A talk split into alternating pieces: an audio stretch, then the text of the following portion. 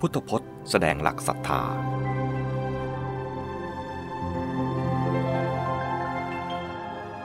สำหรับทุกคนไม่ว่าจะเป็นผู้นับถือทฤษฎี ลัทธิ หรือคำสอนอันใดอันหนึ่งอยู่แล้ว หรือยังไม่นับถือก็ตาม มีหลักการตั้งทัศนคติที่ประกอบด้วยเหตุผล ตามแนวกาลามสูตร อังคุตรนิกาย ติกานิบาตดังนี้ ครั้งหนึ่ง พระพุทธเจ้าเสด็จจาริก ถึงเกสปุตตนิคมของพวกกาลามะ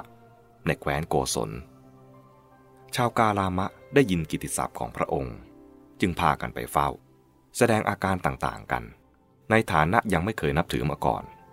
และได้ทูลถามว่า พระองค์ผู้เจริญ สมณพราหมณ์พวกหนึ่ง มาสู่เกสปุตตนิคม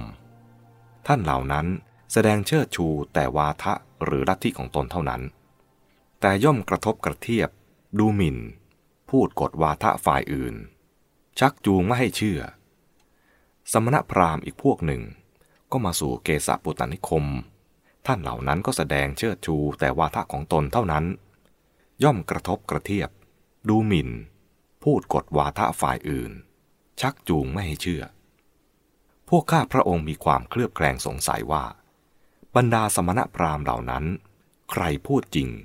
ใครพูดเท็จ ระพุทธเจ้าตรัสตอบว่า กาลามชนทั้งหลาย เป็นการสมควรที่ท่านทั้งหลายจะเคลือบแคลง สมควรที่จะสงสัย ความเคลือบแคลงสงสัยของพวกท่านเกิดขึ้นในฐานะ กาลามชนทั้งหลาย ท่านทั้งหลาย อย่ายึดถือโดยการฟังหรือการเรียนตามกันมา อย่ายึดถือโดยการถือสืบสืบกันมา อย่ายึดถือโดยการเล่าลือ อย่ายึดถือโดยการอ้างตำรา อย่ายึดถือโดยตักกะ อย่ายึดถือโดยการอนุมาน อย่ายึดถือโดยการคิดตรองตามแนวเหตุผล อย่ายึดถือเพราะเข้ากันได้กับทฤษฎีของตน อย่ายึดถือเพราะมองเห็นรูปลักษณะน่าเชื่อ อย่ายึดถือเพราะนับถือว่า ท่านสมณะนี้เป็นครูของเรา เมื่อใด ท่านทั้งหลายรู้ด้วยตนเองว่าทำเหล่านี้เป็นอกุศลทำเหล่านี้มีโทษทำเหล่านี้วินยูชนติเตียนทำเหล่านี้ใครยึดถือปฏิบัติถึงที่แล้ว จะเป็นไปเพื่อไม่ใช่ประโยชน์เกื้อกูล เพื่อความทุกข์ เมื่อนั้นท่านทั้งหลายพึงละเสีย เมื่อใดท่านทั้งหลายรู้ด้วยตนเองว่าทำเหล่านี้เป็นกุศลทำเหล่านี้ไม่มีโทษทำเหล่านี้บินยูชนสรรเสริญทำเหล่านี้ใครยึดถือปฏิบัติถึงที่แล้ว จะเป็นไปเพื่อประโยชน์เกื้อกูล เพื่อความสุข เมื่อนั้นท่านทั้งหลายพึงถือปฏิบัติบำเพ็ญทำเหล่านั้น หมายเหตุ พระสูตรนี้ในพระไตรปิฎกต่างฉบับ เรียกเกสปุตสูตรบ้าง เกสปุติสูตรบ้าง เกสปุติยสูตรบ้าง เกสมุติสูตรบ้าง สูตรถัดไปก็มีความคล้ายกัน ส่วนคำแปลว่า อย่ายึดถือนี้